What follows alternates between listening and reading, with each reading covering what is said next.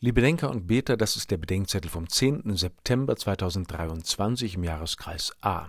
Überführt werden wollen. Matthäus 18, 15 bis 20. Wo ein Streit eskaliert, da rückt der Friede in die Ferne. Doch es gibt auch eine Eskalation um des Friedens willens. Zum Beispiel im Evangelium heute. Wenn dein Bruder gegen dich sündigt, sagt Jesus im Matthäus-Evangelium, dann sag's ihm allein. Sag's ihm mit Zeugen. Sag's ihm vor der ganzen Gemeinde. Im Griechischen steht da das Wort elencho, was überführen bedeutet. Überführt wird im Deutschen normalerweise ein Verbrecher seines Verbrechens. Seine Tat und seine Täterschaft sollen sichtbar gemacht und bewiesen werden.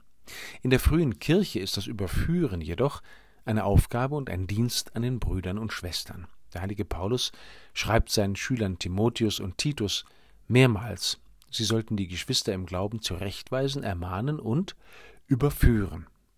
Es geht hier um mehr als bloß um eine Korrektur. Es geht darum, dem fremdgewordenen Bruder den Spiegel vorzuhalten, damit er erkennt, was er getan hat und wie es um ihn steht, und ihn so als Bruder und für die Gemeinschaft wiederzugewinnen, wie das Evangelium sagt. Solches Überführen und überführt werden ist eine Kunst, und zwar sowohl vom Überführenden als auch vom Überführten. Ich erinnere mich an ein Malteser-Projekt, in dem ein früherer Leiter seinem Nachfolger, beide Anfang 20, freundschaftlich zurief: Bist du bereit für eine Korrektio?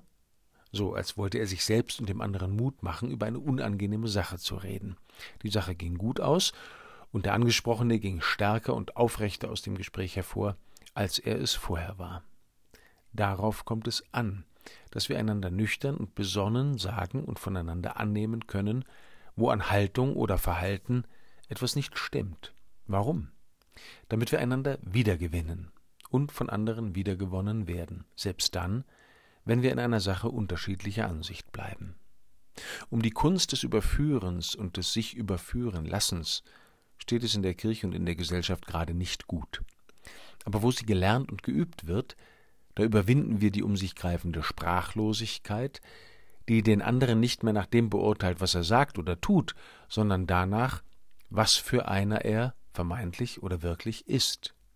Die Lage ist ernst, denn nicht miteinander zu reden, nicht mehr zu streiten, einander nicht zu überführen oder nicht erkennen zu wollen, wo mein Gegner ein berechtigtes Anliegen hat, auch wenn ich ansonsten seine Meinung oder sein Anliegen nicht teile oder sogar bekämpfe, alles das gefährdet im Staat die Demokratie und in der Kirche die Einheit.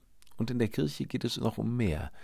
Wir glauben, dass das Wort Gottes sich uns auch durch die Schwestern und Brüder mitteilt. Die Correctio Fraterna, die geschwisterliche Korrektur, ist eine Weise, wie Gott redet. Der Prophet Ezechiel lässt in der heutigen Lesung Gott sagen, dass wer sich vor dem Versuch drückt, den schuldig gewordenen Brüder wieder zu gewinnen, selbst an diesem Bruder schuldig wird. Wir brauchen Übung in Überführung und Korrektur dort wo wir es nötig haben, uns etwas sagen zu lassen, was unser Leben möglicherweise schmerzlich und vielleicht rettend zum Besseren ändert, und dort, wo wir uns zu einer Rückmeldung durchringen müssen, wenn wir nicht selbst am Unglück des anderen schuldig werden wollen. Wer will, kann ja heute oder in dieser Woche mal Folgendes probieren. Bitten wir um eine möglicherweise korrektive Rückmeldung von jemandem, der uns kennt, schätzt und nicht schmeichelt. Und dann sagen wir jemandem, den wir kennen und schätzen, was ihm zu sagen längst überfällig ist. Und sei es nur eine schlechte Angewohnheit, über die viele reden, nur keiner mit ihm.